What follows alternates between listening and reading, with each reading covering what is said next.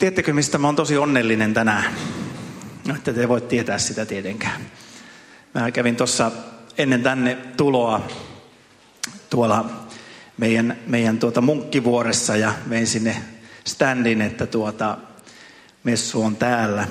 Ja tuota, siinä lyhyesti sitten tapasin ja kävin onnittelemassa Daniel Björkkiä, eli tuota Petrusförsamlingenin tuota, tänään virkaan asetettua kirkkoherraa. Ja minusta on hienoa, kun, kun mä olen vilpittömästi ruotsinkielisten puolesta nyt onnellinen. Niillä on hyvä kirkkoherra. Voidaan antaa aplodit täältä näin sinne. Jos te katsotte suomalaisten seurakuntien sivuja, niin Petrus Församling on vissiin ainut, jossa mainitaan Jeesus selkeästi ensimmäisenä. Että, et tuota, hyvin harvasta löytää, löytää sen, että tuota, tässä puljussa on puhe Jeesuksesta.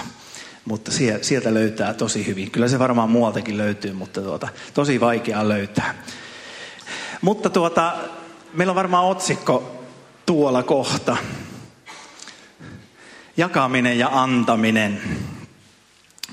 Eli se on tämän päivän semmoinen aihe. Ja se oikeastaan nousee apostolien teot 5, 1-11.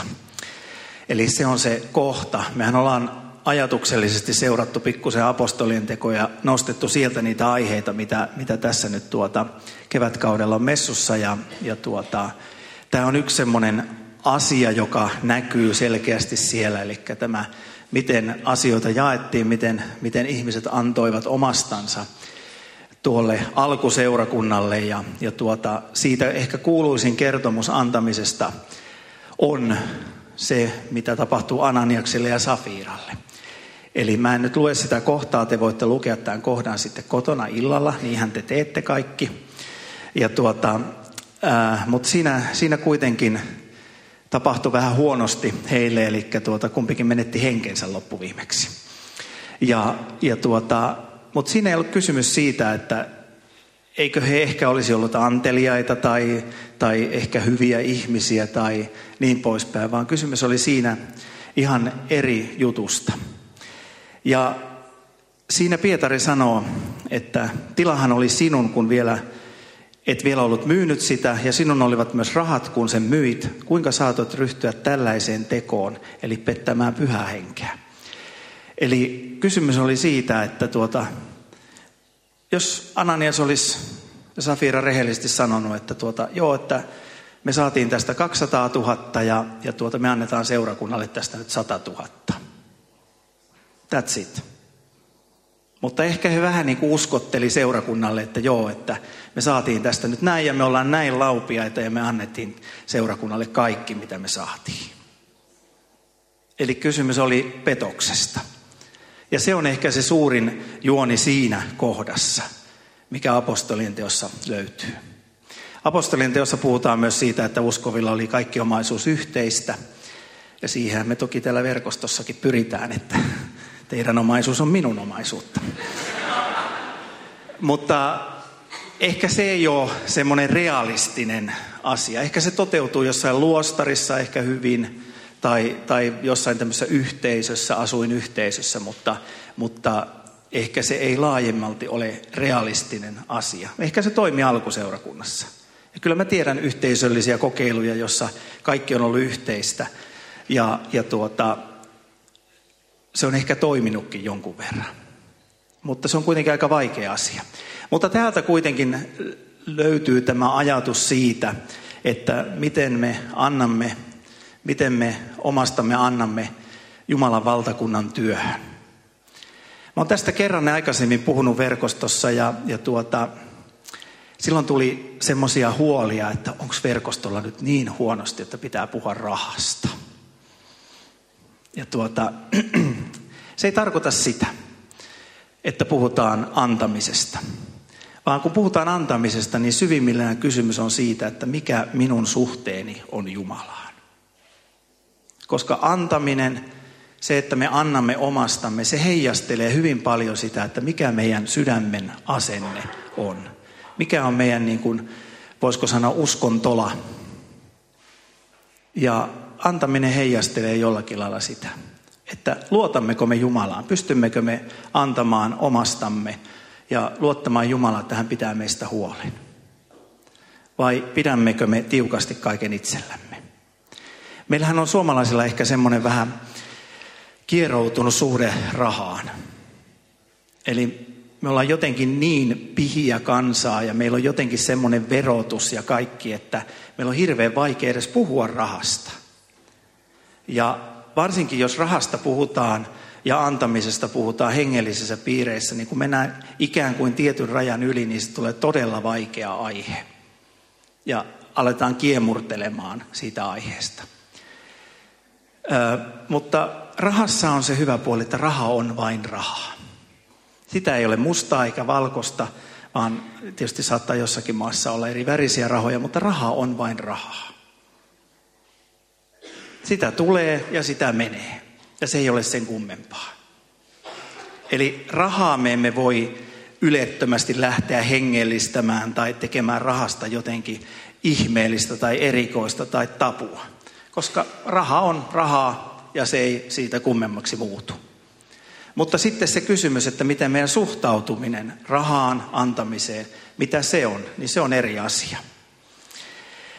Ähm, Luukas 8 on kohta, Luukas 8, 1-3. Ja mun mielestä tämä on mielenkiintoinen kohta. Siinä puhutaan naisista Jeesuksen seurassa. Ja se päättyy se kohta sillä, että lisäksi oli monia muita naisia, ja kaikki nämä avustivat heitä omilla varoillaan. Ja miettikäs, Jeesuksen ympärillä oli ihmisiä, joka oli Jumalan poika, jolla oli kaikki, ja hänen ympärillä oli ihmisiä, jotka avustivat hän, häntä omilla varoillaan. Ja kaikista surkeintahan tässä oli, että ne oli vielä naisia. Ei vaan, ei se ollut surkeita, vaan se kertoo jotakin Jumalan suuruudesta. Että naiset, jotka olivat sen ajan ehkä poljettua osaa kansasta, olivat niitä, jotka pitivät alkuseurakunta, pitivät Jeesuksen työtä yllä. Ja mun mielestä tämä on semmoinen kohta, että Jeesuskin tarvitsi rahaa. Jeesus tarvitsi rahaa, että hän pystyi ostamaan leipää, Toki hän teki ihmeitä, ruokkimisihmeitä, mutta Jeesuskin tarvitsi rahaa. Ja puhutaan opetuslasten yhteisestä kukkarosta. Eli tarvittiin rahaa ihan tavalliseen elämään. Ja mun mielestä, kun me puhutaan rahasta, antamisesta, niin siihen liittyy aina se, että me olemme maailmassa, mutta me emme ole maailmasta. Eli me olemme maailmassa. Ja niin kauan kuin me olemme maailmassa, niin täällä kaikesta maksaa saa hunajaa. Eli, eli täällä kaikki maksaa. Ja niin kauan kuin me olemme maailmassa, emme ole vielä kirkkaudessa, niin me tarvitsemme asioiden toteuttamiseen jonkun verran fyffeä, että se homma toimii. Ja se on oikeastaan se ainut asia siinä. Ei se ole sen kummempaa. Jos me ajatellaan sitä, että äh, jos Uudessa testamentissa puhutaan 500 jaetta siitä, että mitä on usko ja rukous, ja 2000 jaetta siitä, mitä on omaisuus, mitä on raha. Eli Jeesuskin tiesi, apostolit tiesi, että se ei ollut ainoastaan suomalaisille vaikea raha, asia, vaan, vaan se oli kaikille ihmisille vaikea. Antaa omasta, luopua omasta, antaa jotain omasta. Jeesuksella oli 38 selkeästi vertausta ja niistä 16 käsittelee omaisuutta ja rahaa. Eli se on aika laaja termi Uudessa testamentissakin ja tietysti koko raamatussa. Mä tuota, perustan jotenkin opetukseni antamiseen, mistä mä oon ennenkin puhunut, siihen mitä oli Joosef vanhassa testamentissa, eli ensimmäisessä Mooseksen kirjassa luvussa 41. Sieltä voi ottaa vaikka 37-57, niin siinä puhutaan Joosefista. Eli miten Joosef asetettiin varastohuoneen hoitajaksi. ja hän hoiti Jumalan varastohuonetta lainausmerkeissä. Ja miten hänet määrättiin tehtävään, jossa hän keräsi sinne varastohuoneeseen varoja, että oli sitten niinä aikoina, kun ei ollut niin hyvin, niin varaa antaa sieltä varastohuoneesta. Ja saatiin ikään kuin semmoinen tasainen kehitys aikaiseksi. Ja se on oikeastaan Jumalan valtakunnan, seurakunnan semmoinen ihanne, että saadaan tasainen kehitys, että me voisimme avustaa, voisimme auttaa, voisimme tehdä työtä tehokkaasti, voisimme hoitaa hommat tasaisesti. Ja siihenkin perustuu se, että varastohuoneeseen pitää tulla asioita, mutta varastohuoneesta myös annetaan asioita ulos. Ja se, mitä se antaminen sieltä ulos tarkoittaa, niin siinä astuu kehiin sitten vielä suuremmissa määrissä rukous, pyhähengen johdatuksessa oleminen. Eli millä tavalla me hoidamme tätä koko Jumalan varastohuonetta. Millä tavalla me autamme köyhiä, jonka raamattu meitä kutsuu. Millä tavalla me teemme lähetystyötä, johon raamattu meitä käskee millä tavalla me hoidamme nämä asiat. Ja se varastohuone, jossa me ollaan mukana, niin se on, se on sellainen varastohuone, jossa me saadaan sitten rukoilla, että me tehdään tämä työ oikealla tavalla. Eli seurakunnan pitäisi olla tällainen varastohuone, jonne varastoidaan sitä varten, että voitaisiin tasaisesti tehdä työtä. Ja samalla tavalla verkosto seurakuntana pitäisi olla sellainen varastohuone, että me voidaan tasaisesti tehdä Jumalan valtakunnan työtä. Meillä on ehkä pelko Jumalan valtakunnan työstä. Meillä on, me ollaan nähty paljon väärinkäytöksiä, me ollaan nähty paljon sitä, että jossakin tapahtuu, että kerätään hirveästi ja sitten rahat onkin jossain muualla ja missä niiden pitäisi olla. Ja me ehkä pelkäämme se ja se vielä aiheuttaa meille se, että me asetamme itsellemme semmoisen oikeuden olla antamatta. Pidätämme itsellämme oikeuden, että minun ei tarvitse olla tässä mukana. Miettikää, mitä tapahtuisi. Tämä ei ole siis mitään syyllistämistä. Miettikää sitä tapahtuisi, jos me kaikki voitaisiin olla mukana. Jos me kaikki voitaisiin antaa omastamme. Miettikää, mitä tapahtuisi Jumalan valtakunnassa.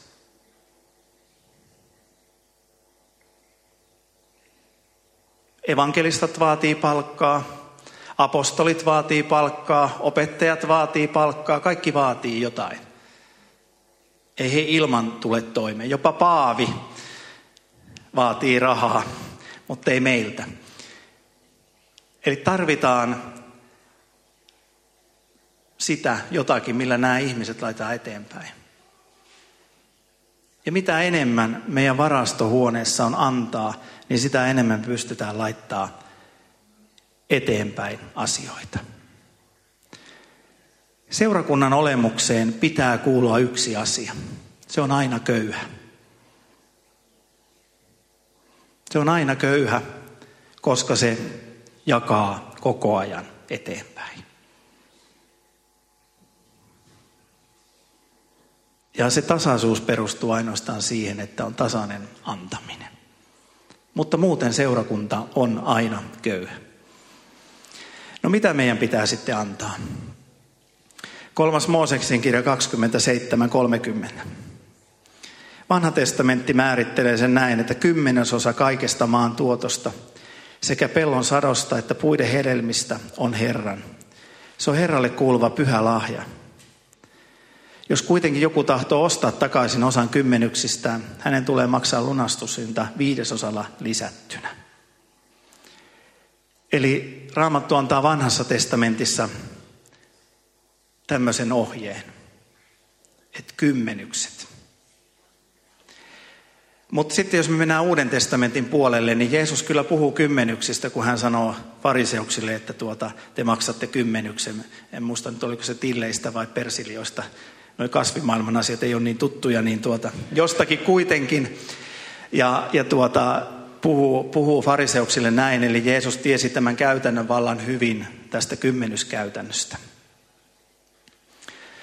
Ja mutta Uusi testamentti puhuu kuitenkin sillä lailla, että esimerkiksi ensimmäisessä korintolaiskirjeessä, kun keräätte varoja Jerusalemin pyhille, noudattakaa niitä ohjeita, jotka olen antanut Kalatian seurakunnille.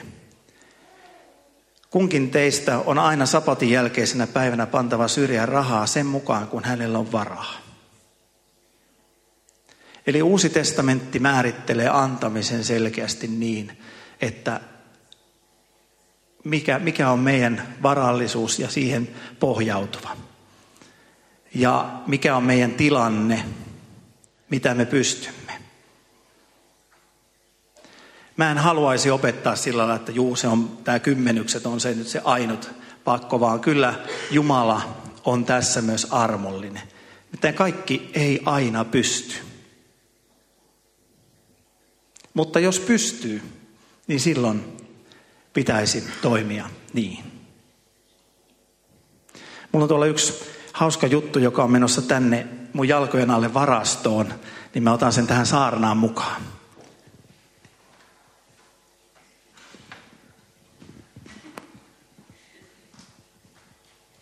Mulla lapsena ollut vähän leluja, siksi musta tuli näin tiukkapiponen uskova, kun mulla oli tämmöinen lelu. Eli tuota, mä voin sen jättää tänne ei vaan mä oon ihan aikuisiellä tää Amerikasta hommannut. Tuota, tämä on ilmestysmaja. Ja tuota, voitte sitten katsoa tätä, mä voin jättää se tänne, niin mä voin kerätä pääsymaksuja, kun te tuutte ihastelemaan tätä. Tämäkin oikeastaan kertoo siitä, mitä Raamattu opettaa kymmenyksistä. Tässä ilmestysmajassa, joka vanhasta testamentista löytyy, täällä on kuukausi ihan oikeasti liitonarkit ja kaikki. Eli nyt se kadonnut liitonarkki on löytynyt sitten täällä, täällä peitteiden alla. Ja, ja lamput ja muut, näkyleipäpöydät. Kaikki tärkein, mitä täällä tapahtui, oli kaksi uhria. Synti- ja vikauhri. Eli että ihmisillä oli suhteet kunnossa lähimmäisiin ja Jumalaan. Eli mitä täällä tapahtui? Täällä tapahtui sovitus, täällä tapahtui ristin sanoma. Tuo oviaukko kertoo siitä, että minä olen ovi. Ja siitä mentiin sisälle. Ja miettikää, mitä, miten oli mahdollista, että erämaassa Israelin kansa teki tällaisen. Tämä nimittäin maksoi kaikki ne arkkuine ja muut, aika paljon. Ja se oli mahdollista sen tähden, että Jumala oli ensin antanut. Eli kun Israelin kansa lähti erämaan vaellukselle, niin he ottivat Egyptistä mukaan aika paljon koruja, aika paljon kultaa – mitä Jumala oli heille antanut ja sallinut kertyä. Ja sillä he sitten antoivat, ja tämä oli mahdollista. Erämaassa, kaiken kuivuuden keskellä, missä ei ole inhimillisesti mikään mahdollista. Mutta koska Jumala oli antanut, niin kaikki oli mahdollista. Ja koska Jumala pehmitti ihmisten sydämet antamaan, kaikki oli mahdollista. Ja ainoastaan sen tähden, että ristin sanoma menee eteenpäin. Ainoastaan sen tähden, että sovitus on kansan keskellä todellinen. Ei minkään muun tähden. Ja tämä kertoo meille siitä antamisesta, siitä minkä meidän kutsutaan. Että me annettaisiin iloisesti ja iloittaisiin siitä, että voidaan antaa, että ristin sanoma menee eteenpäin. Mä oon itse kipuillut antamisen kanssa. Pannaan tää tänne peittoon. Niin. Topias voi kerätä tossa sitten ne pääsymaksut. Kipuilla antamisen kanssa, että pitää, pitääkö mun antaa? Että kun mä oon Jumalan valtakunnan työssä kuitenkin, että pitääkö munkin nyt antaa? Ja sitten mä päädyin siihen, että no, mä annan kymmenykset. Ja, ja tuota, kyllä se koskee minuakin. Ja minne, sitten mä miettinyt sitä aina, että minne mun pitää antaa se kymmenykset. Ja tällä hetkellä mä koen, että mun hengellinen koti on tässä verkostossa. Ja mä oon päätynyt siihen tulokseen, että no, kun mä annan kymmenykset, nyt te näette, miten hurskas mä oon. Mä annan kymmenykset ja mä annan ne tälle verkostolle. Ja koska tämä on mun hengellinen koti. Koska mä saan täältä hengellistä ravintoa. Mä en ole ainoastaan täällä töissä, vaan mä saan myös täältä hengellistä ravintoa.